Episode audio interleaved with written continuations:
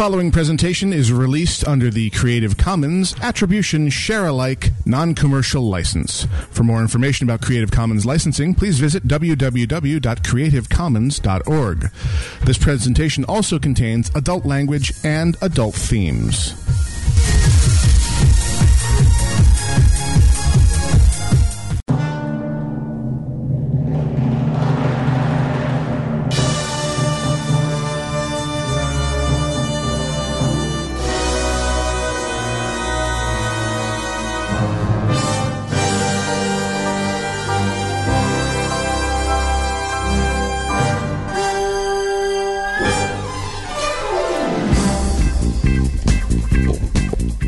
Good afternoon, ladies and gentlemen, or evening if you're coming in from across the various ponds. This is Alpha Geek Interviews live on Versus the World Radio, VTWProductions.com.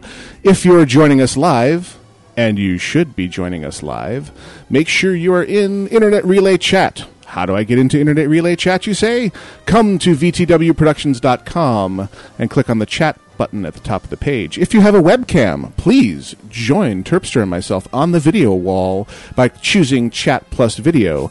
If you merely have a computer, choose just Chat. And you won't be distracted by Terpster as much as I am being, because the boy just couldn't wait for his proper intro. And if you're not on the video wall, you don't know what I'm talking about. If you wish to send an email into the show, send it into the show at alphageekradio.com. That is the show at alphageekradio.com. Our guest uh, on this episode of Alpha Geek Interviews is the one and the only Terpster. Terpster, welcome to Alpha Geek Interviews. Thank you very much. Thank you for having me. I'm excited. Like, you know, I, you know, does this make me an alpha geek? Am I like the silverback amongst my geek brethren? That is exactly what this means. This is the nerd equivalent of a knighthood. So, welcome to the to the tribe, my son. It is it has been Sir long in coming. It has a nice ring to it, doesn't it? I said like a knighthood, but not equivalent to a knighthood. I, I'm still going with Sir Terpster. I like it. It's that good. I'm going to roll with that. I might get a T-shirt made with me as a knight. I I demand a copy. I think that would be good. We can we can make it happen. I mean, Large, just tall, thirteen ninety five. Yeah, that's all it would be. Thirty nine ninety five from the local spreadshirt store of your choice. Exactly. All proceeds go to benefit my favorite uh, charity, uh, which would be myself, because Yep. I am old and greedy. But we knew that. Best way to be. So yes, Alpha Geek Interviews is all about finding the alpha geeks out there and bringing them to your attention, the listening public. And this particular alpha geek uh, came to my attention actually quite some time ago, but A long as is the ago.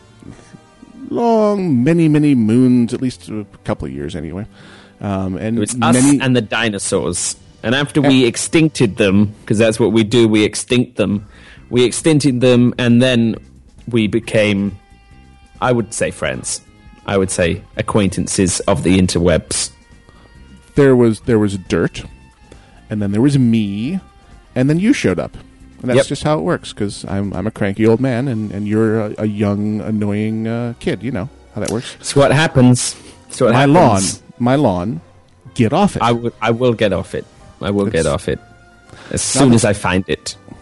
now the formalities. I, I live in Arizona. Uh, if you have a lawn here, you are profoundly stupid. But Yeah. I I Is have that just a lot of work, or is it going to get like trashed by all the Arizonians? it's a lot of work and it consumes a ridiculous amount of our most limited resource here, water. So it's kind of pointless. You should have a beach instead of a lawn. You should have your own little hmm. beach. They they have this weird pink granite that they grind up, and everyone covers their quote lawn with that. Uh, it took a little getting used to when I moved here from back east, where we had lush lawns that you couldn't stop from growing. But that's a whole other story. As is the norm on Alpha Geek interviews, let's begin at the beginning. Terpster, where were you born? I was born in Bristol, England. Now, for those of us from far across the pond and who don't know the first thing about the various uh, regions of Great Britain. Tell us Yep. a little bit about about Bristol. Okay, uh, Bristol is kind of like the second city to the second city of England. So everyone kind of knows London, and then you probably go from London to a place called Birmingham, which is like the next biggest place. But before that, at the dawn of time, uh, which we invented, um, there's Bristol, and Bristol is basically where we built ships and railways and made the world. You know, that's kind of what we did. So it's a good place to come from, and uh, you know I have a lot of pride for that home nation. Um, it's in the lower left-hand corner of England. If you're looking at it on a map, I believe Lower that's left. the cartographer's lower left. Um, Down and over. it's- Yes, it's very close to a place called Wales, which doesn't feature any actual humpback whales or like Free Willy. It's just called Wales, um, and it's closer there, but better. I've heard about uh, Wales and, and the Welsh, and uh, they only use um, a vowel in the name of the region, and then that's and then they're done because there, there there don't appear to be any vowels anywhere else in Welsh. it it can be can be really strange. Um, very, I mean, not many Welsh people, at least that I know, actually speak Welsh. Most of them speak English. Um, but the Welsh, when they're talking, see, they always go up at the end, like they're asking you a question, you know, and it's like going up at the end, boy, and stuff like that. So that's what a Welsh person kind of sounds like, and um, it's obviously drastically different from myself as an eloquent Englishman. Um, so yeah, but I don't know, the Welsh, they're a good laugh, you know. I wouldn't. I wouldn't be friends with one. Don't get me crazy, but you know, you know they're all right. If you're going out, you know, you can meet some nice Welsh people. So your accent would someone from the UK spot that as a, a Birmingham accent, or is yours more of a generic British? Mine is a mine is um, it's not quite as Bristol as Bristol goes. Um, if you've seen Lord of the Rings and the Hobbits, um, basically that is what the West Country, which is where Bristol is within, that's kind of what traditionally people would say someone from Bristol sounds like. So when you're chatting like this and you're saying, "Oh, Mister Frodo," that's that's exactly. Oh, let's go get a drink. Oh, Elevens is. That's basically like a Bristolian West Country accent. Mine, I would like to think, is slightly more middle, but then I've I've recently moved out to London, and everyone's like, "Oh, sound a bit Bristol there, sound a bit ooh ah," you know. So um, apparently, I, I sound more like it than I think. So I think that's that's something that I'll find as time goes on. Obviously, when I'm across in the states, I just sound generically English. So uh, you know, that's I think that's what you get when you travel around. I guess. That's more of a statement about um, how clueless most Americans are about. I mean, Most, even our own- most. I mean, I, I now live in London, but before I did, when I met people in America, I told them I live in London because it's so much quicker and easier than saying Bristol, and they go, "Oh, is that in London?" And you're like, "No." Um, it's yeah. I mean, in fairness, it's like an hour and a half, two hours away, so it's not. You know, it's. I mean, it's always the same thing. You know, hundred miles is a long way in in Europe, and a hundred years is a long time in America. You know, that's that's the difference between our kind of two cultures. And so, to me, being two hours away, that's quite a distinct you know separation. Obviously, you know, in America, that's you're in the same state normally, so you you all sounding the same. I think, but I don't know. I just work here. I'll be in the car. Exactly. I don't know. I don't know. So, as we've come to know you in relation to media creation and video gaming, also, what uh, was your first video gaming memory and or uh, rig that you remember playing with as a child? Oh, oh, that's tricky. Um, I used to have a Commodore 64, and I used to like playing um, Time Cop, Paperboy, Buggy Boy.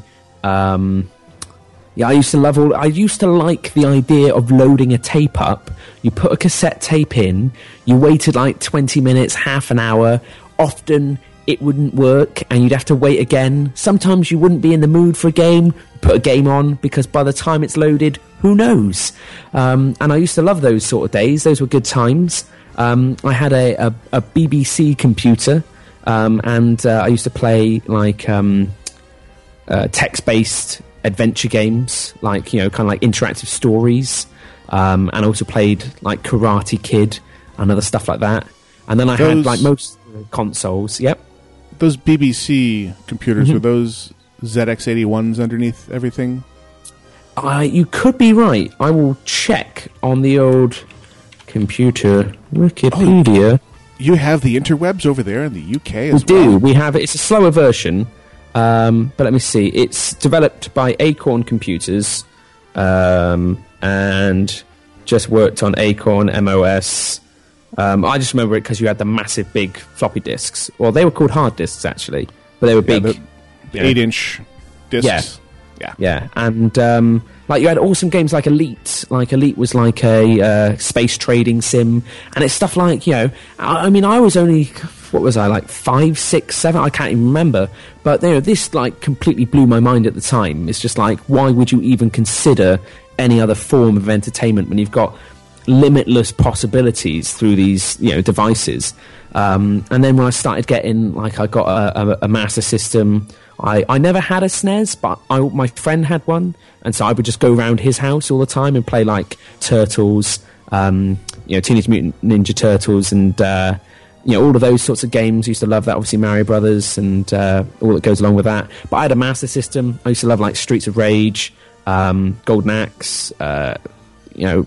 Then I went on to like Mega Drive and I played Aladdin, um, you know, and uh, you know, kind of James Pond. You know, I had all those kind of. I went through all of those games, and you know, I I, I loved gaming. It was always just a thing I loved. Um, it wasn't so much something that it wasn't the only thing I did. Um, but if I had a choice of doing things, it would always be at the top. You know, I, I, I always loved it. Always loved it. Now, the in the grand scheme of things, the video Mhm. gaming was a platform on top of which you've built a media empire. I mean, your interest in creating media for the internet. Yeah, Uh, definitely. when did that uh, show up on the scene for you? When did you first stumble across something like a podcast or a video blog and say, Hmm. Um, first thing I did, I guess, is I kind of came around it a little bit backwards. Um, I, I made um, like a website. The first website I ever made was a GeoCities fan site about Bart Simpson. Um, and I really wish like I could remember enough about it to find it on like way back when machine or something like that. Um, I then uh, kind of actually kind of learned about HTML and how that worked and how you actually had to put an image on a server somewhere so that other people could access it. Because before, like on my first website, I think I linked to my hard drive. So I open up a website, I'm thinking, yep, looks great, looks fantastic. Those animated GIFs are the future. And then obviously you show it to someone else, and it's just a load of little white boxes with red X's in, and they're like, "What's what's that?" Um, and so then I uh, then I started kind of getting into a bit more, um, and I used to be quite into wrestling uh, believe it or not. So I used to like the WWF as it was at the time. It's now WWE, um, and I started uh, with uh, SmackDown and games like that on the PlayStation. And there was a thing, a feature within the game called Create a Wrestler, and basically you could just use a set of parts and and make your own wrestler. And uh, what used to happen is uh, you could go online and people would post up their wrestlers. And so often, because the, the game was quite static and new wrestlers would come out um, in the real life, people would try and make those using the existing parts. And uh, I partnered up with uh, a guy who was at the time the best online. And uh, basically, he used to make the wrestlers, and I would then take pictures using a video card on my computer. Um, and I would then I made a website, put them all on there, um, and it was that sort of thing where kind of getting involved in like actually creating content um, and putting that out there. And I remember we launched a website and got a thousand hits in a day, and it was just it was you know it kind of blew my mind. Like holy crap, this is this is kind of powerful stuff. Um, and so kind of that snowballed on. I got more involved in that, um, and then that kind of segued actually into working for actual wrestlers. Um, I did um, a website for Rob Van Dam um, and a guy called Rey Mysterio, and so that was again all kind of voluntary. Just like I like your stuff, I like websites, I like this whole idea, and um, I kind of started doing more with that. It was kind of cool. I got to meet Rob Van Dam and kind of put my thumbs behind my kind of head, going RVD. You know, I used to I used to love that. I was really into it, and it was it was really good fun. And um, throughout this, obviously, still very much into my gaming. Um, and it was really um, it was really alongside that um, when uh, I think it was 1998, I guess. trying to think when StarCraft came along, and um, I I clicked a button, and this tank shot out these two things from the side, which planted into the ground. Its turret span round and transformed, and it blew my mind. I, I honestly, the first time a siege tank just went into siege mode, I was like, oh, uh oh. And um, I believe the phrase you're looking for is, and it was on. It was. I blizzed out, and I was, I was, I was, I couldn't believe it. Um, I, I then went back and played like Orcs versus Humans and stuff like that. Um, before that, my main kind of game of choice. I mean, going back further, I always used to like um, Command and Conquer, Red Alert. Um, so I liked strategy games. Um, StarCraft just blew it open for me, though. It was it was like it suddenly was like, dear God, this is this is exceptional. And then couple that with at the time incredible CG animation, which has always kind of been a bit of a passion of mine as well. Um, it was just exceptional and just ticked all the boxes. Um, anyway, so that was always something where I would do my websites, I'd go to school, and I'd play on my games. And I had this kind of this sort of trinity going on. It all worked. Um, and then along came a game later called World of Warcraft, and um, something had to give because unfortunately that game was like nothing else. Um, before it, my only taste of a MMO had been The Matrix Online, um, which anyone who's played The Matrix Online will tell you pretty lackluster. It's not going to change anyone's world. Um, in WoW, I had my second kind of siege tank moment when I was going through Ashenvale and there were satyrs running around and I was and I just all of a sudden I just thought, oh my god, this realm is this this world is so much bigger. And I, again, it was one of those things. I think now I look back on, I don't know if I could ever be that impressed again by a game, just purely because I, I was still quite naive to the world at that time. Um, and yeah, it, I just I, I loved it. Um, and what happened then is I, I, then stopped doing the websites as much, so I couldn't really give up school. Um, but I, I, got very much into my kind of vanilla raiding, and I started doing um, all of those uh, raids back then. So started obviously in Molten Core, going through Blackwing Lair. I did a bit of Ahn'Qiraj and even a bit of Naxxramas, and um, it was great. It was fantastic. Um, and then I started listening to a, a, a website uh, called WoW Radio. Um, to a show called. Um, I'm trying to think if it was Blue Peas then, if it was Epic. I can't remember. Um, but started listening to, to Total Biscuit doing his his WoW podcast, and was like, "Holy crap! This is this is really interesting. They're talking about what I like. I can't believe this. I can get content about stuff I like to hear, and I can, you know, I haven't got to listen to someone, you know, play a song for music I don't like, or you know, do any. You know, I can I can get stuff I like." Um, and then it was one of those things where I thought, like, before, every time I kind of encountered something I liked, I tried to become part of it. And so the same thing happened again. Um, so, you know, I, I then approached um, Total Biscuit at the time and said, look, I, you know, I've done all these websites and graphics and stuff like that. Would you like me to do stuff with your website? Maybe do, you know, banners and, you know, try and make it look a little bit pretty. And they was like, yeah, sure, brilliant. So um, I started doing some, some banners and um, then got on to the, the staff. And uh, as you know, once you kind of get on staff for any job, you eventually start talking onto a microphone about stuff. And um, yeah, it kind of snowballed from there. You know, I started out, um, we did a show called Downtime Down Under. And it was basically during the server downtime on World of Warcraft, they would play music. And uh, because downtime can be an increasingly long time, often you don't actually have enough um, enough people or will in the world to actually last throughout that downtime. So um, it got to a point where it's like, okay, we need someone who wants to do it. I don't want to do it. I don't want to do it. Um, I'll do it. You know, and so um, so I, I, did it, and um, yeah, it kind of it, it was it was good fun. I played um, I Need a Hero, and every time they said hero, I said Terpster, and um, people liked that, and uh, yeah, it, it, it kind of it got a little bit messy from there. And thus, that- I- an yeah, empire exactly. was born. Exactly. I honestly, I, I've given a very thorough, possibly boring kind of recollection. I don't think I've ever really given that sort of thing before. I know I've done shows a little bit like this in the past, like How I Wow, but that's probably from my current mental, you know, kind of recollection, the closest version to how I got to here. Up to obviously at that point. That's the biography. That's part one. Part two's in a in all good bookstores. for the low, low price of one pound thirty pence. Because Mm-hmm. recession and all that, don't you know? Exactly. No, exactly. You can't compete. Also, ebooks. You know. Yeah. Well, So- the Kindle edition is is fifty p. So Oh, exactly. Yeah. you're screwed. So yeah, that is uh, gets you up to Wow Radio days, which is when uh, you showed up on radar for a lot of us, because you went from a behind the scenes kind of creator of content to a more hi, I'm here in your face talking about things with my wacky British accent and strong opinions. you must deal with me. Hi.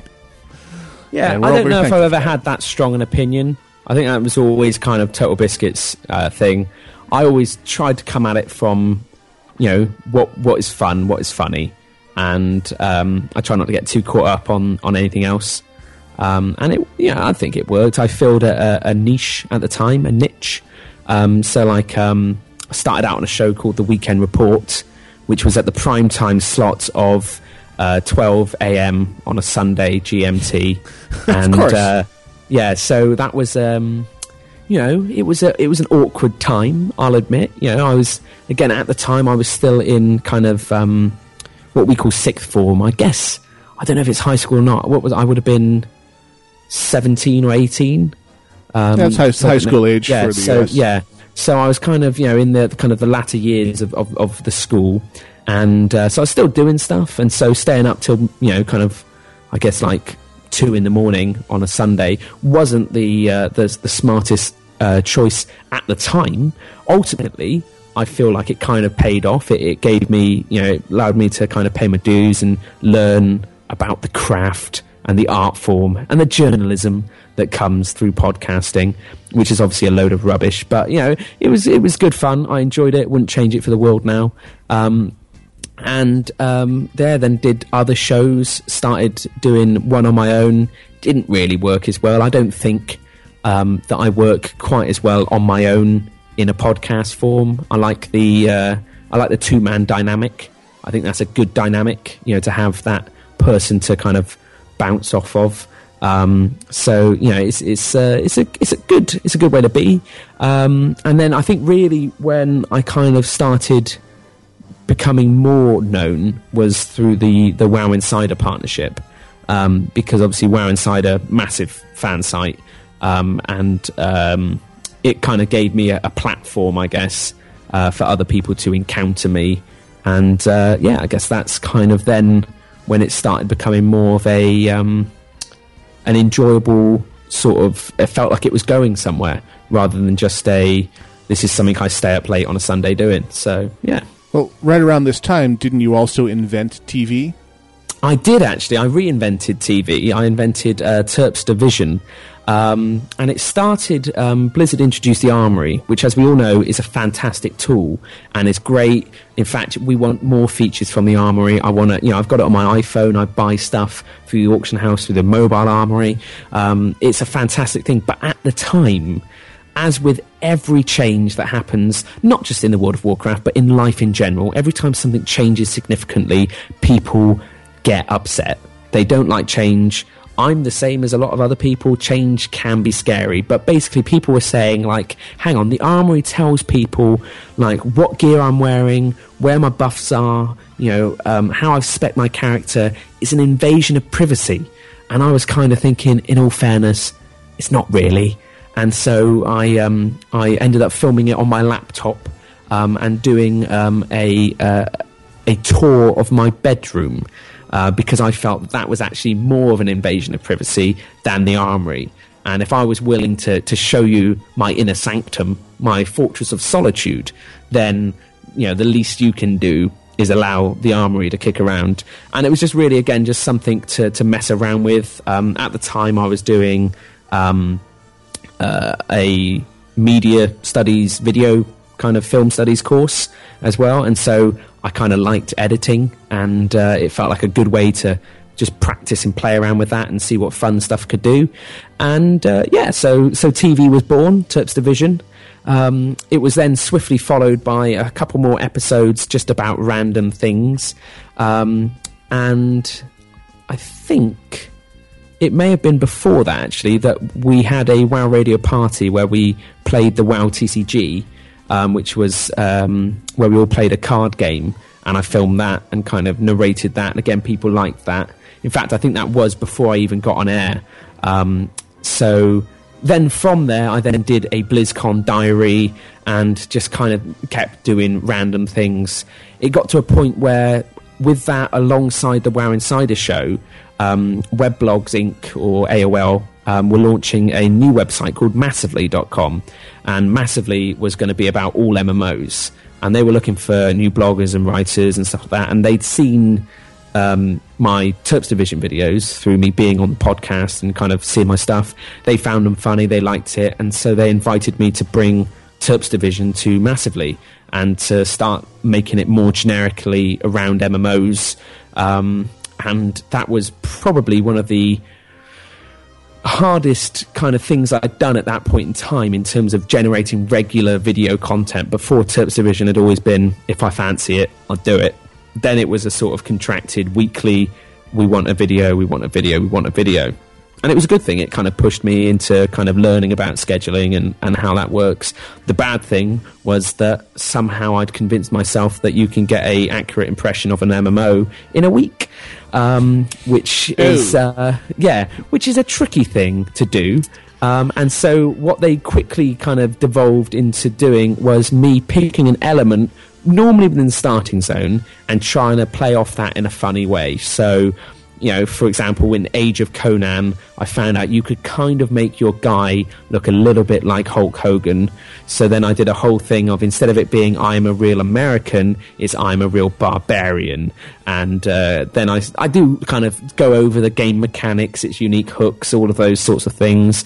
Um, with Conan, I had a uh, a, a, a, satellite interview with Arnold Schwarzenegger, and uh, you know that was good. You know, as you know, Arnold he is a big fan of any games featuring himself. Um, so you know you could do that with it. Um, I then my my favourite one, and still to this day, I think it's um, absolute genius, and I never got enough um, attention or credit for it. Uh, was when I did uh, a RuneScape review, um, and in that I actually dressed up as a knight and uh, did a parody song about RuneScape um, to Lionel Richie's Dancing on the Ceiling. Um, and it's still probably one of the things I'm most proud of in my life.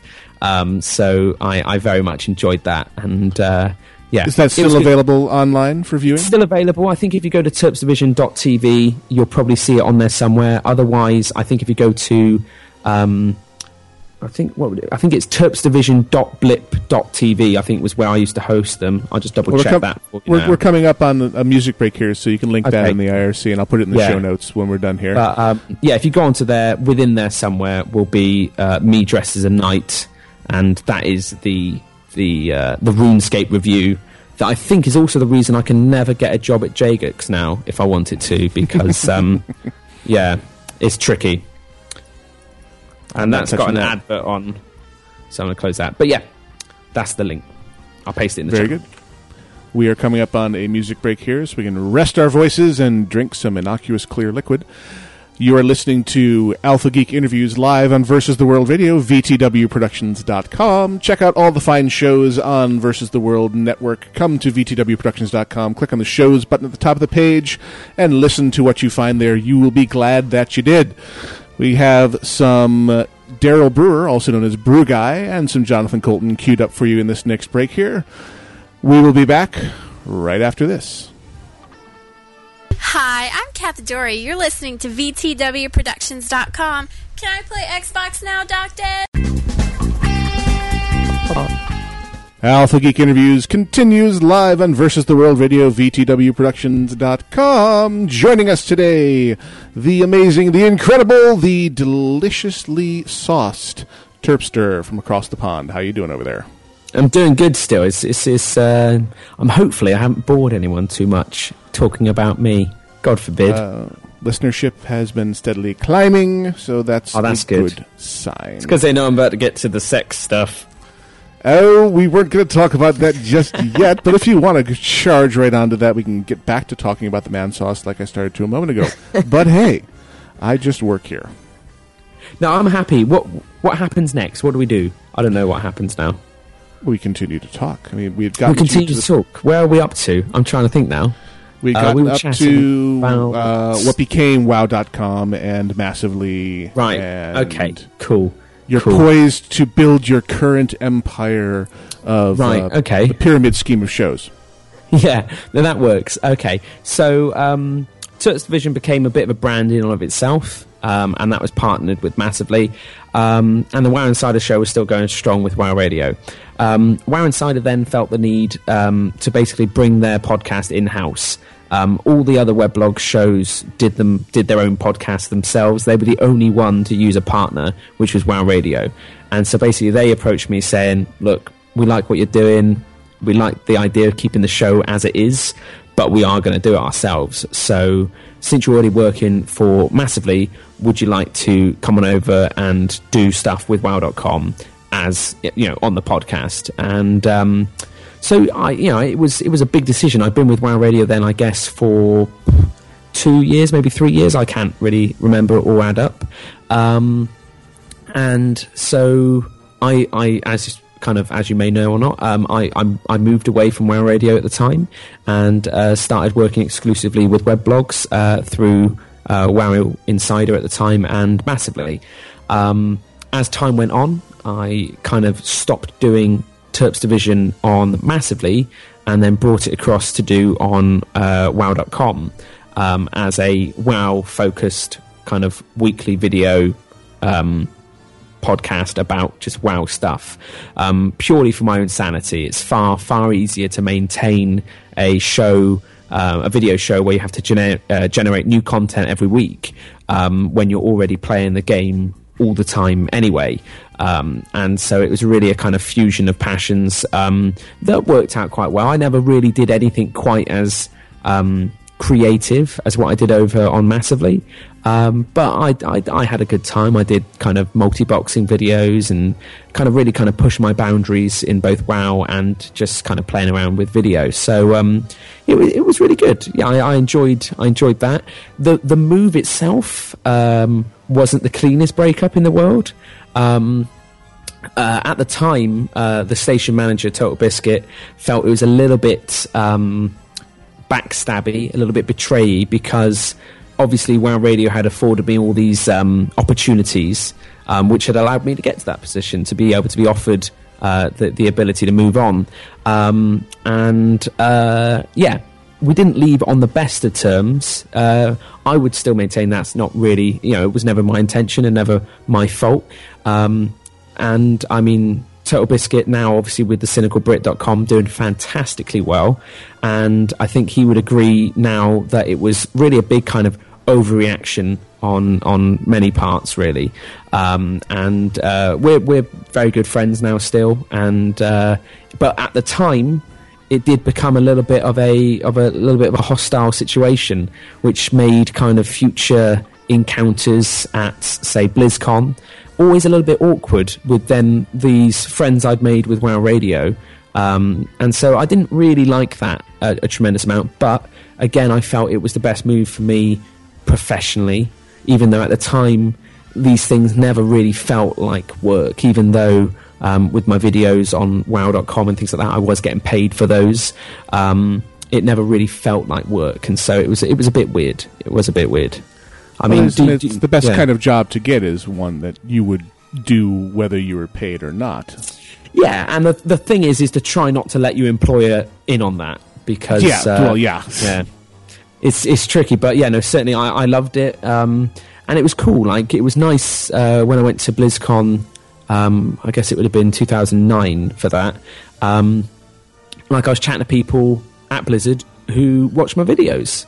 And I was like, oh, brilliant, you know, and it kind of, it kind of felt like, you know, I, I was getting a little bit more recognition, a little bit more notice. Also within the community, obviously, WoW.com was, still is massive. Um, and so, like, at their read, readers meetup and stuff, they had 1,400 people turn up. Um, and because I was basically the only one putting my face on the website, everyone knew who I was. And so um, it was like being a celebrity for a week. It was brilliant, you know, walking around uh, BlizzCon. You know, it was like a different world. And when I was out there in 2007 with WoW Radio, I hadn't done any video. Um, and it was a small organization then as well, that it was just a, a complete world of difference. And uh, it was it was good. It was it was encouraging and intoxicating to an extent. It kind of made me think like I like this. I like being kind of noticed and I felt appreciated for the, the time and effort I'd put in. And it's nice to know that there's someone at the other end who's actually enjoying that. So that was a real kick for me.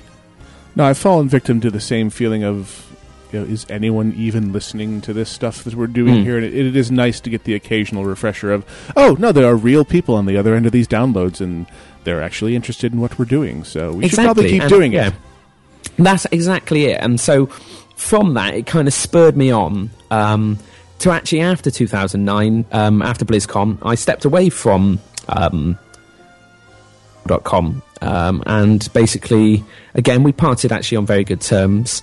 Um, it was one of those things where it kind of just felt like it was time to see what I could do without them.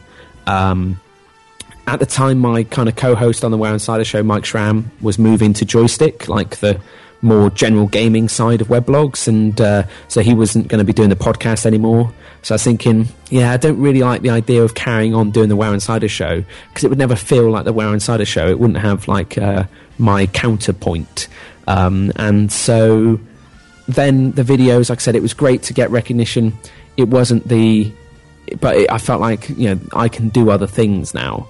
Um, so with that, I kind of stepped away, and uh, through this time as well, I'd also started doing another podcast called The Movielicious, which I do with uh, Nicole Spag and uh, Patrick Beja, and we basically review movies. Um, it's a bi weekly podcast or bi monthly i forget how that works it's every two weeks basically um, and uh, we review uh, normally three movies on the scale of meh or lame meh and woot. Um, and it was it was good. And again films have always been a big kind of uh, thing for me. And so that was a nice way to kind of branch out from just talking about games to just talking. Um, and uh, you know it was things like that that kind of gave me a little bit more encouragement that I could step away from wow.com and just try other things. Um, it didn't really last that long because um, me and Mike Schramm soon started up um, the incredible podcast of Amazing Awesomeness or Tipperwer um, and uh, we basically just kind of got the band back together.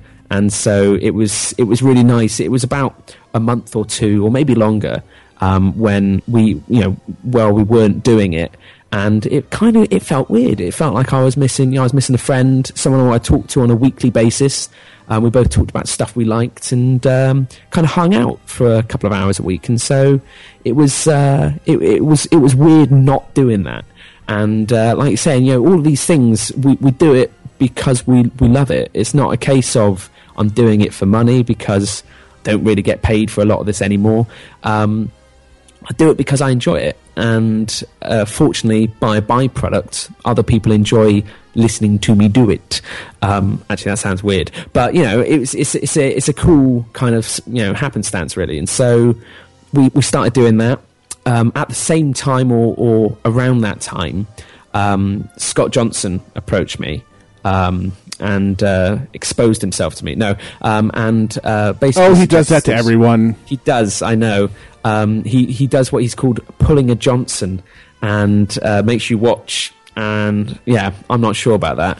Um, but basically, he said to me, um, "I quite fancy you know doing a show with you." And basically, I've been a guest on the Instance a couple of times uh, with him and Randy, and uh, it, it was good fun. It was very uh, kind of ha ha ha. He's British, and I kind of like that. it was it was a good laugh, and it was the instance obviously massive when it comes to WoW podcasts and podcasts in general. And Scott is like um, the the granddaddy of them all when it comes to kind of geek podcasters. So uh, It's a one man radio network.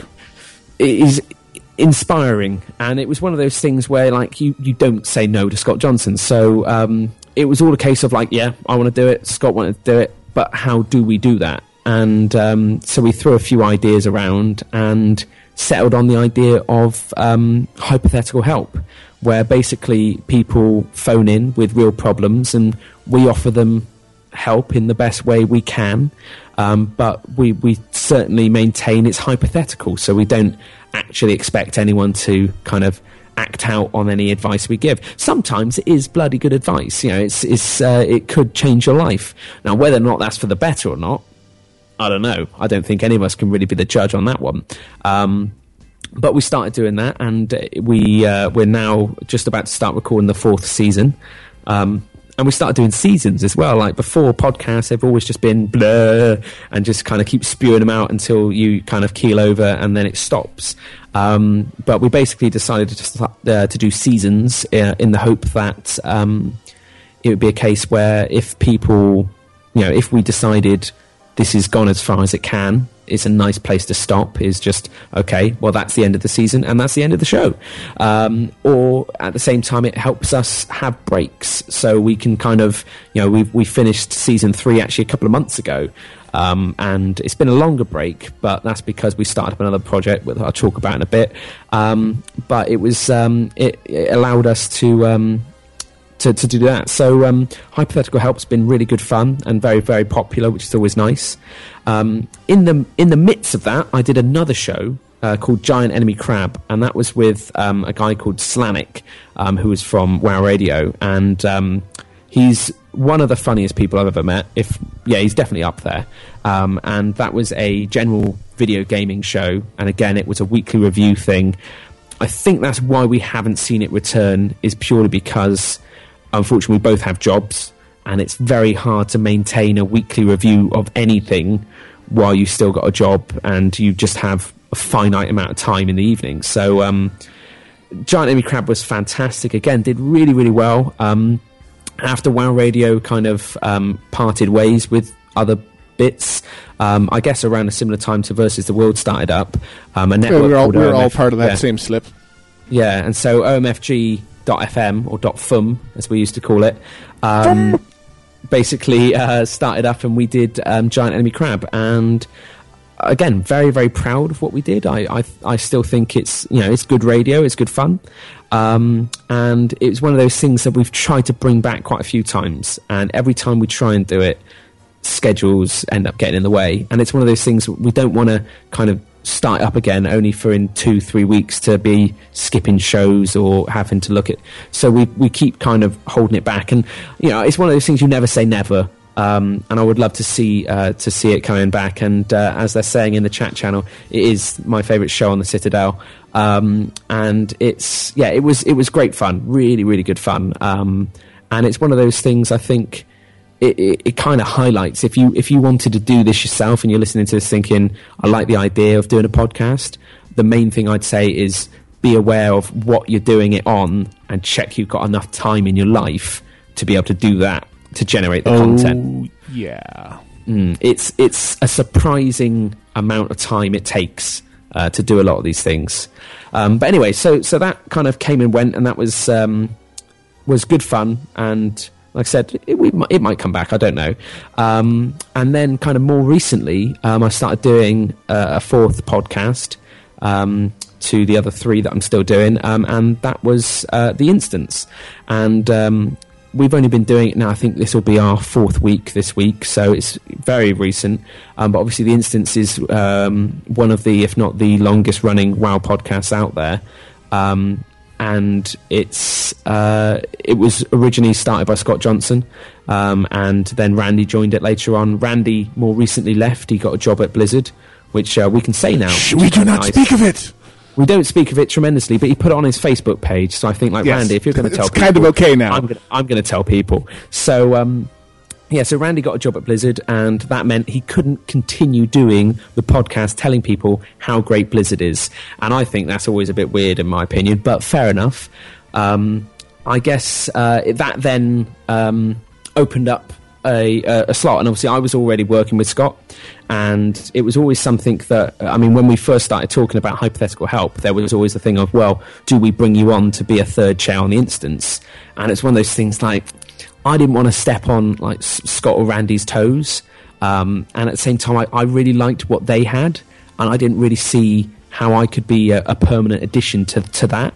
Um, but with Randy's departure, it kind of came gave like a perfect time to, to, to look about introducing myself there. But I was also very conscious. I hadn't done a WoW show for over a year, and it was one of those things where, like, I honestly didn't think I would be able to do that with Scott to be that role of the you know the information guy and to to keep on that. And um, fortunately, um, Scott knows uh, Dills, Willie Dills Gregory uh, from the AIE podcast, and Dills is like Wowhead. I honestly think he that's what I access when I type in wowhead.com. He knows everything and anything about Warcraft and the stats, and I, I love it to pieces. And I love Dills; he's fantastic. And it was really weird because while I'd heard Dills on the AIE podcast, I'd never really spoke to him before the first show and uh, it was weird to see how that kind of fit together and how again, I mean, even then, like I said, we're, we're going to do our fourth one this week. So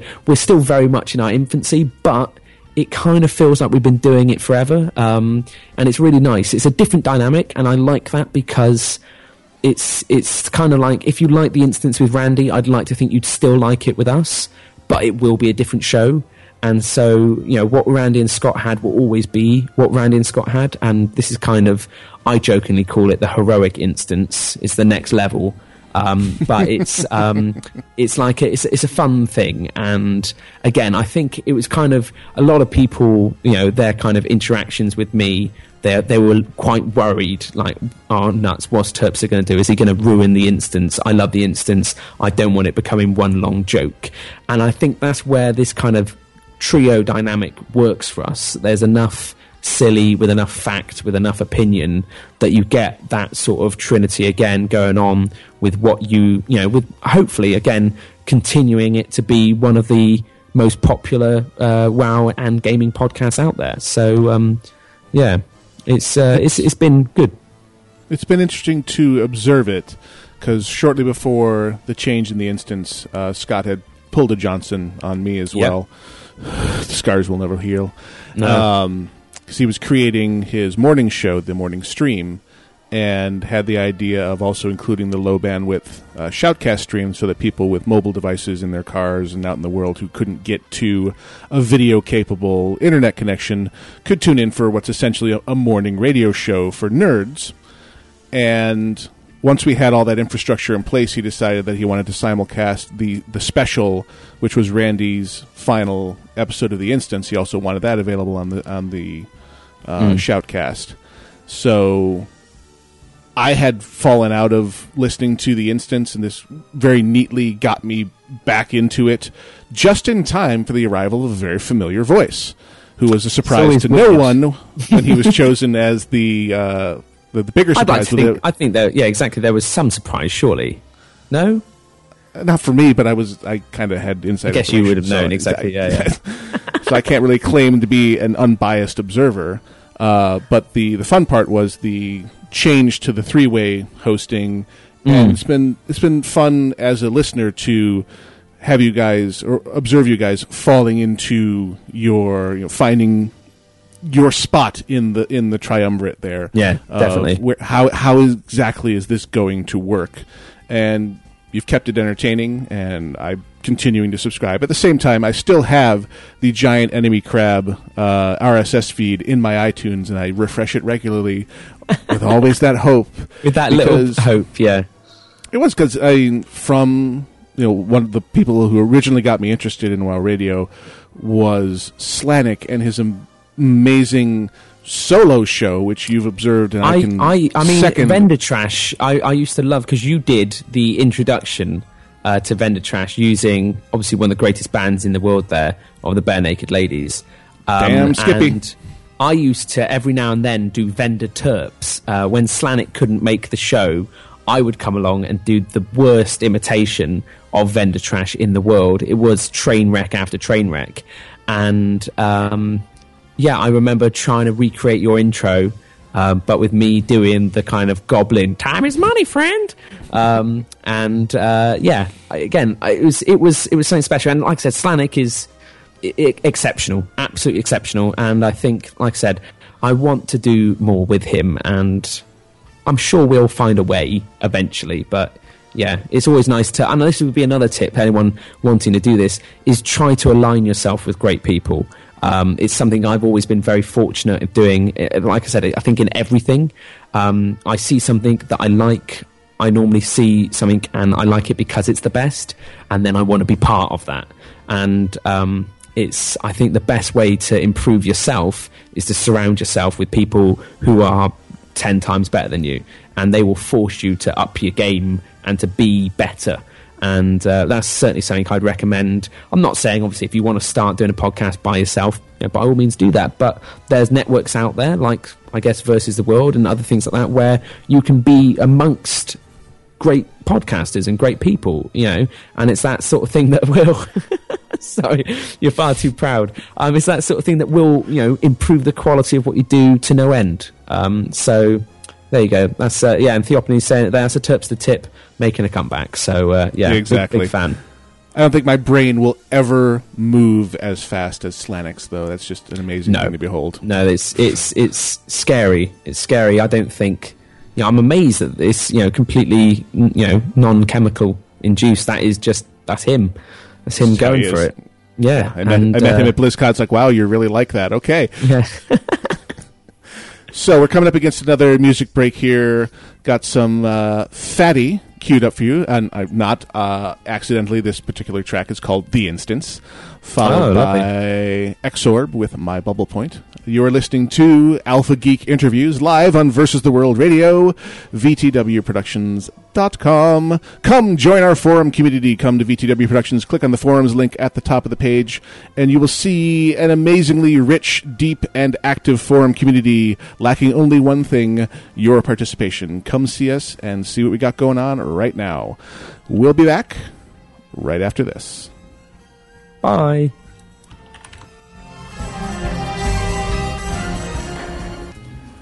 Alpha Geek interviews on Versus the World Radio continues. I am Gnomewise, and coming to us through the miracle of the interwebs, we are joined by Terpster. Hello. In 3D. Uh, I'm going at the camera like it's 3D. Ugh. dun dun dun dun dun. Probably dun, doesn't work dun. that well for the podcast listeners in retrospect, but Mm, not so much, no. No. But then again, you are very strange. I am. I am. But we, as we discussed, strange is a good thing. So This is that's how we roll here on Alpha Geek interviews. We don't interview just anyone; we interview the right ones. So we left off with uh, let's see here. Oh yes, you were Johnsoned. Uh, Yep. in, in front of a room full of people, no less. Ugh. it was it was embarrassing to say the least. Um, Uh, I the- guess the- really, yeah. yeah. Go on. Well, yeah, just to kind of round it off, um, someone was asking about kind of how I how I started doing stuff uh, with the Twit network, um, and really it all goes back to uh, a certain special Frenchman called Patrick Beja, um, who first invited me onto a show called How I Wow, which is kind of similar to this one, where we kind of talked about where I came from and why I was doing what I was doing, which at the time was all about World of Warcraft and the WoW Insider show. Um, from that, it quickly became their most downloaded show ever, obviously. Um, and so uh, I was then invited back on their one year anniversary show, which also featured Scott Johnson from The Instance, uh, Veronica Belmont. Uh, I think Felicia Day was on there. Like it was a it was a weird amalgamation of very cool people, and uh, from that, that's kind of how I started like talking to Scott, and how I then went like you know onto guest and kind of all snowballed from there. So really, kind of everything regardless to that goes back to Beja, um, and I'd never admit it to him, but I, I owe him a lot, basically, you know, without really knowing it. Um, you know, never made that move thinking, oh, this would be a good thing to do. Um, it just kind of happened. Um, anyway, from there, st- obviously worked with Scott. Scott does a lot of stuff with the Twit Network, and in particularly Tom Merritt. Um, Tom Merritt kind of became aware of me through that and through the Movielicious. He listens to the Movielicious. Um, and then I did um, a show called Bike Club, which is hosted by his wife Eileen. Um, and that's all about vampires and stuff. Um, and it was, it was like a weird sort of just try anything sort of thing. Um, and so we did that and then uh, Tom asked if I'd come on Tech News today, and um, I didn't think it was that big a deal. And then I later afterwards kind of found out about Twitter and was like, oh. Okay, cool.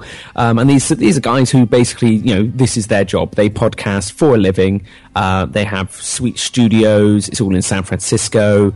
They're very into their tech. You know, it is kind of you know a fantastic group of people, and you know, again to be kind of in, entertained into their um, kind of presence is something I'm quite flattered by now. Um, and it's uh, yeah, it's one of those things. Again, it's not an impossible thing for anyone to do. Um, all they have to do is keep doing what you know. If they want to do podcasting, keep doing it, and eventually, if you're doing it well, you'll get recognised for it. Um, and that's a, the scary thing, really. I've been doing this a long time. Like I guess, kind of, was it five, six years now? Um, yeah. And um, yeah, it's it's a scary sort of thought to have that I've been doing this sort of thing for that long. You know, there's there's jobs I've done for less than that, and so you know you start feeling like this is this a job? I don't know. And so um, yeah, it was um, it was good. It was a good time all round, really. Um, and I guess that's pretty much a kind of glazing of most of the things that have brought me to where I am today. I'm sure I've missed out crucial things, um, and I've probably missed out things that I'm doing now.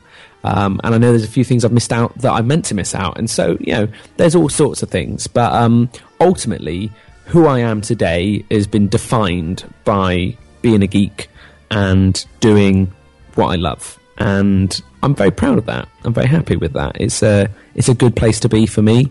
And I feel good. I mean, I'm, I'm in London now. I'm doing a new job. I wouldn't be doing this job um, were it not for being a geek and doing geeky things.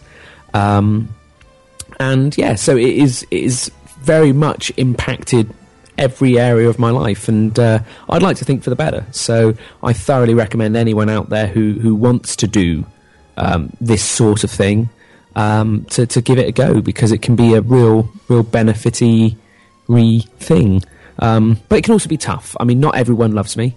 Um, it it's hard to believe. No, but, no, no, hey, no, talk crazy. I know, I know. I know, I know, but not everyone does love me. And um, I always, this one time, uh, I was announced to be a guest again on, on Tech News Today on TNT on Twit. And um, I just got this, this one tweet come through where someone just said, ah, not the underscore T again. And what was nice is they didn't say not Terpster. They actually used my Twitter handle to include me on their resentment of me being on the show. and, Welcome um, to the internet. It was it was kind of nice, uh, and at the same time, I thought fair enough. And um, again, word of warning: again, if you put yourself out there, you will be knocked back. You know, people will have a, a an opinion on you. Doesn't mean it's the right opinion. Um, it's their opinion. Um, but you know, it's that sort of thing. I would thoroughly recommend people though to, to give it a go um, if it's something you're interested in. Um, otherwise, if you're not, there's plenty of good podcasting out there. I would recommend the Movielicious, Hypothetical Help, The Instance, and the incredible podcast of Amazing Awesomeness um, as just a starter. Um, but obviously, there's there's a whole versus the world productions Alpha Alpha Geek interviews. Particularly, this one is an exceptional one. Um, but you will find um, really, uh, in fact, casually hardcore back in the day was um, was one of my one of my, my regular listens, one of my kind of regular podcasts. Um, I have to say, since WoW Radio went down, I never picked up any additional feeds. Are you still doing that or anything related to that? Casual Hardcore endures to this day, Sundays on Versus the World Radio, VTWProductions.com. And that now means I'm going to go away now. In fact, uh, yeah, I might. Well, I won't do it now, but I will subscribe again because I, I always used to enjoy the show. It's a, it was an interesting sort of perspective and that's the thing is, it's always nice to know that even in something quite saturated as well, podcasting, people can come along. And if you talk about how you interact with the game and how you and just kind of put yourself into it, you make it different, and uh, that can be a really good thing. So um, yeah, good stuff. It's What We Do. Now, to transition from what has gone to what is coming, then later this year, you're coming across the pond, I hear. I am. Yeah, I'm. I'm actually coming over um, in June. Is it June or July? I'm gonna say June. June I'm gonna say 17th is the event. 17th. Yeah, I'm coming over on the 15th, and I'm leaving on the 26th. American Embassy, um, and uh, going to be over there for a little while. And obviously, we're going to be having a good time at Nerdtacular, and I'm really excited about this because. Um, I've done kind of conventions, obviously BlizzCon I'm a big fan of. I've done kind of comic booky stuff and things like that over here in England. But this is the first time I'm going across to America for something other than either a holiday or BlizzCon. So I'm kind of excited about it. It's, it's something a little bit different, and obviously I get to meet all the Frog Pants people. Um, and just again a chance to interact with people who digest stuff that we do. And there'll be people there who who won't like what I do. And it'd be interesting to hear why. Um, it probably because they're wrong. Um, and then there'll be people who do enjoy what I do. And it's always as I said really nice to hear that from people. It gives you that sort of kind of confidence and that encouragement to carry on doing that. So Now, for those of you who, who don't know what Nerdtacular is, it is the frogpants.com network's uh, very own convention held in Salt Lake City, Utah. And coincidentally, the tickets for Nerdtacular 2011 just went on sale last night. go figure Go figure, indeed. Actually, there's a complete accident, but okay, we'll, we'll run with it. they're at the Nerd- low low price of whatever they are at nerdtacular.com $25 US, I believe. 25 bucks What? $25! That's really good that's good value that because you're getting a you're getting a i think you get a little prize pack. Um, you get to go to a day's worth of panels. It's like last time it was like a cinema and then like a little get together. This time it's a conference hall. There's panels. They're doing a live film sack kind of movie thing. Um, me and mike schramm are actually going to set up our own little panel. We haven't told scott about this yet. We're just basically going to sit outside with a table and just talk to people and tell them all about podcasting and how we do it. Um, so yeah, it's it's good times to be had And- by all. he'll never listen to this, so he, it'll still be a surprise to him because he's too busy Yeah, no, making ten hundred million podcasts of his own. My God, the man never stops. Is is I mean, but again, Scott has made it a business. He's made it you know a, a self-sustaining practice. Um, I I still kept it kind of more of a uh, of an enthusiastic hobby, um, and uh, yeah, it's working. It's working for me. Um, I don't know. Yeah, if the if an opportunity came up to like work at Twit or something like that and get paid to do this like full time, then yeah, obviously I'd be stupid not to. But um, I think I don't know. I think it, it works well balancing this as a kind of dip in. You do stuff when you want to do stuff. It's it's nice. Yeah, the doing it as your sole income. I mean, and while we're dreaming, I would like a pony. So, Hmm, but exactly. Scott is proof that it can be done with an awful lot of work. A heck of a lot. And um, yeah, again, I mean, all the shows I do with Scott, I mean, with Hypothetical Help and The Instance, I literally turn up and talk. You know, I have very little. In fact, all the shows I do, I just turn up and talk. I don't prepare for anything. I don't really do anything special. I just turn up and talk. It's a, I'm not really the best example of a podcast author um, because that's not really where I find my kind of. Uh, my sort of draw to the to the entertainment. But um, you know, it, you can again find a find a partner who likes that. If you don't, or if you like that, find someone who doesn't. You know, I, I'm a big fan of of teaming up. I always think it's a good way to do it. But, and thus, here we are. exactly, that's where we are right now. No, you and I share the same philosophy of as I've attempted to do solo shows, and uh, they've all sucked. So I definitely need the uh, the comfort and the feedback of another person on the air with me to suck less. So I do things like interview shows and my panel show, Casually Hardcore on Sundays, and so on and so forth. Which brings us to uh, the part I know you all been waiting for when Gnomewise gets his Lipton on. I have to channel the spirit of James Lipton and present you with the questionnaire. Oh, The- okay. Not, you're not quite there yet. I know you're Not working towards just. that. That is a goal. I'm gonna this is- egot. Eagle. I just work here. So, Terpster, what is your favorite word? Ooh. That's that a tricky one. Favorite word? Um, I think it's like because apparently I say it all the time. So like could be statistically like if we were going via iTunes favorite style, it could be my favoritist word. Um, I quite like. I'm just trying to think of a word I quite like to say. Um, I can't think of anything. I quite like the term razzmatazz, just because it sounds like a, just uh like a fictional word. But you can type it into your spell checker now, and it's a real thing. It's a kind of it's a word that sounds like it gives the impression of the word. It's a good word. So razzmatazz, I would say, other than like. The what is your least favorite word? I would guess it would be negative because it's quite a negative word and it brings people down. So I would say anything negative is uh, bad. Negative, no, don't like it.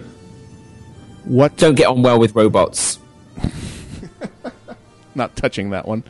No. What turns you on creatively, spiritually, or emotionally? Um, out of those things, or out of No, just you know, pick pick one. Yeah. What uh, what is So- a source so, uh, of I- turning on for you?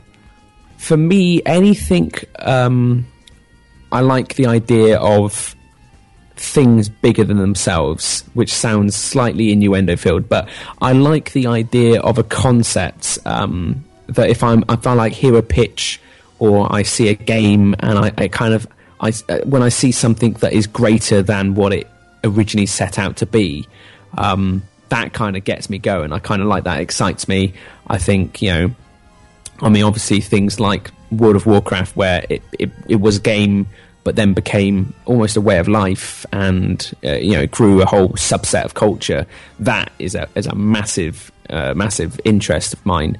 Um, and you know, even something you know simple like um, just you know certain certain people I've met who who set out with quite simple goals and have become exceptionally great at what they've at what they've kind of fallen into. So uh, yeah, I would say things exceeding expectation or being more than they are. And what turns you fluff. off? Um, I wouldn't say negativity because I've already done that, but that kind of thing I don't like. I'm not. A, I'm not a fan of of needlessly bashing stuff. Um, but I would say it's tricky, really. I don't. I'm. I'm. I'm rubbish at spot questions. This is why, if you notice, in the new instance, we don't have quick fire questions anymore. Partly it's figure. Thing, but also I'd be there like, it's a good question. Let me think about that. Um, so um, yeah, no. In terms of turn off, I guess uh, I don't like. Yeah, I just don't like uh, negative people. I'm going to say that. Yeah, I don't like. I'm going to stick with that as a thing. Baseless, don't, baseless cynicism. Yeah, yeah, that sort of thing. I mean, people being kind of nasty for the sake of being nasty. People um, go, kind of going out their way to to troll other people. Um, now, don't get me wrong. Like in certain games, I'm a big fan of being a griefer and a ganker. You know, certain that almost adds to the the dynamic and the charm of certain games. Um, but it, it has a time and a place and a line. Um, and uh, yeah, I'm not a big fan of uh, of that in certain ways. And next on the list here is what is your favorite curse word? Ooh, bugger. I don't know. Um, it's tricky. I would say, in terms of when I use the most, it is probably the F word. Um, can we say You are- fuck? You are permitted to say it. Brilliant. I mean, in terms again, if we're going down the iTunes route, definitely I say fuck far too much. Um, and but in podcasting, I've kind of it's weird. You almost treat it a little bit like I'm sure people have it at work. You know, you don't swear at work, but you might swear at home with your friends. You kind of get into that mindset where you don't kind of swear as much. Um, but I do, I do knock out the f bomb a few times. Um, but yeah, again, in terms of satisfaction, I mean, nothing. I you know, if I'm properly frustrated, I might yell out a cock monkey. You know, I like to, I like the fusing of of you know, like ah, cock monkey or something like that. You know, I just come out with a fusion of something cursey and something not as cursey, and I find those to be kind of kind of jovial releases. So um, yeah, those would be some of my favourite curse words. You got your jovial release all over the keyboard, so you just Yep. Yeah. Ah, cock monkey. You know. What sound or noise do you love? Ooh. Um, That's kind of I'm a nice quite- noise right there. Uh, yeah, exactly. Yeah, no. Ooh. I'm quite passionate for a uh, Windows 95 login sound. Quite like I, that. re- I remember it well. Bring, da-ding, da-ding. Yeah, that, that sort of thing. Yeah. What sound or noise do you hate? Ooh, I hate um, p- plates, uh, knife and forks on plates. You know, when people scrape it. Oh, oh, not and that and nylon, nylon. People with nylon kind of that scratchy. Anything scratchy and yeah, oh, doesn't doesn't sit well with me. No, no. What profession other than your own would you like to Mm-hmm. attempt? Ooh, um, I would like to do. What would I like to do? I'd quite like to be a game designer, just purely because I play so many um, that I have the mistaken belief that I could create a good one. Um, I wouldn't be able to, at least not at first. Um, but I'd quite fancy the, the challenge and the idea of, uh, again, generating content. I like making stuff. So uh, that would be something. But again, it feels a little bit generic. But yeah, that's what I'd do. What profession would you absolutely not like to participate in? Um, a boring one. To be as kind of general as that, I, I wouldn't like to be um, someone doing a nine to five office job in a cubicle, not interacting with anyone. That would kill me. Just doing something by myself. Um, I'm quite a social person. I like to interact with people, and even if it is, you know, even if you are wo- working by yourself, but as long as you're with other people, um, that that's always a good thing. And again, I like making a difference. So um, any job where I felt like I wasn't doing that, then uh, that wouldn't be a good thing for me. And finally, if heaven exists, what would you like to hear God say when you arrive at the pearly gates?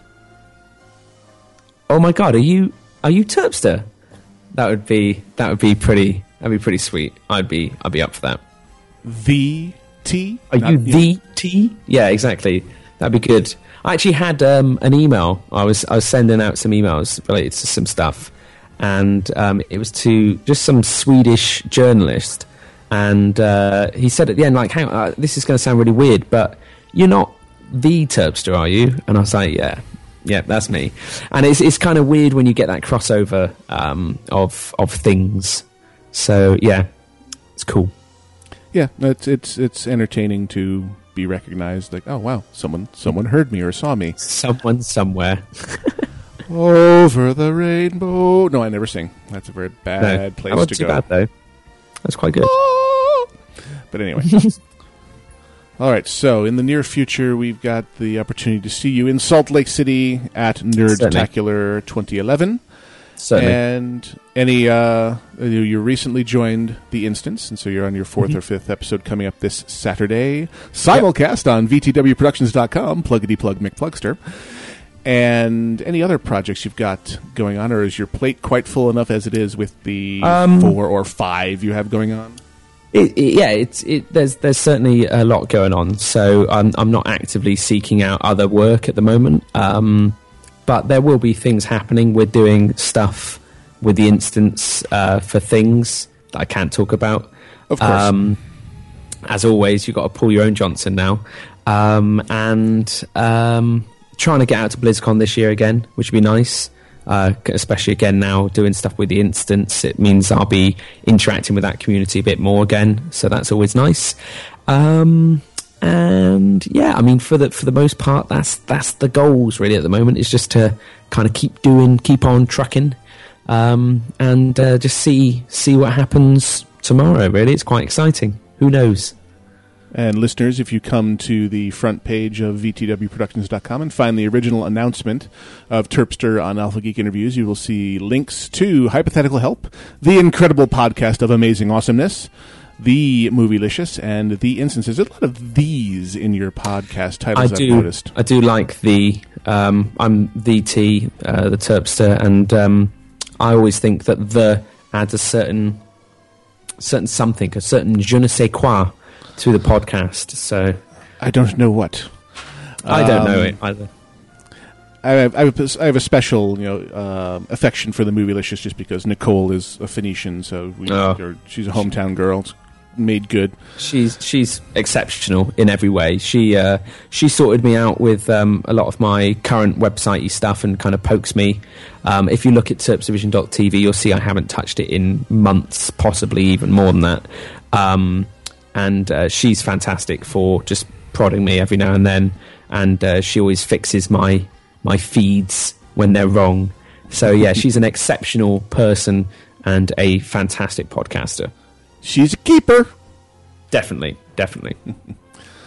All right, Terpster, thank you for taking time out of your evening to join me here on Alpha Geek Interviews. Thank you very much for having me. I've really enjoyed talking about myself. You know, It's a wonderful one of thing my to favorite observe. Subjects. I'll be submitting the MP3 t- for uh, psychoanalysis, and you'll have a diagnosis by the end of next week. I look forward to it. Cheers. All right, for those of you who are joining us live or via podcast, check out all the fine shows on the Versus the World network by going to the front page and clicking on the shows tab. We have 20 for Tea with Natural 20 and Yorkshire Tea, Alpha Geek Radio and Alpha Geek Interviews, of which one of which you are listening to right now. Casually Hardcore, a fantastic show airing on Sundays. Difficulty Check Second Edition, all about tabletop gaming. The Emperor's Court, get your right wing nut job on even every Saturday. Essence of RP, and of course our podcast uh, simulcast partners, The Instance and The Morning Stream. Podcraft, all about StarCraft 2, versus the world with Octale and Doc Dead, Warcraft Anonymous, Wipe, Rinse, Repeat, and The World Strikes Back. Yes, the damn list just keeps getting longer and longer. We will be back. Hmm, well, our regular schedule is available by clicking on the show schedule link. And watch the front page of VTWProductions.com for the announcement of our next victim for Alpha Geek interviews. She's already all queued up and ready. We're just getting ready to write the announcement. I have been Gnomewise. That has been Terpster. And it had been you, dead sexy man from across the pond who talks funny. Thank you very much. Thank you. Mm. I do talk kind of strange. We've decided to let you stay anyway. Thank you. Thank you, Terpster. And we are out of here. Bye.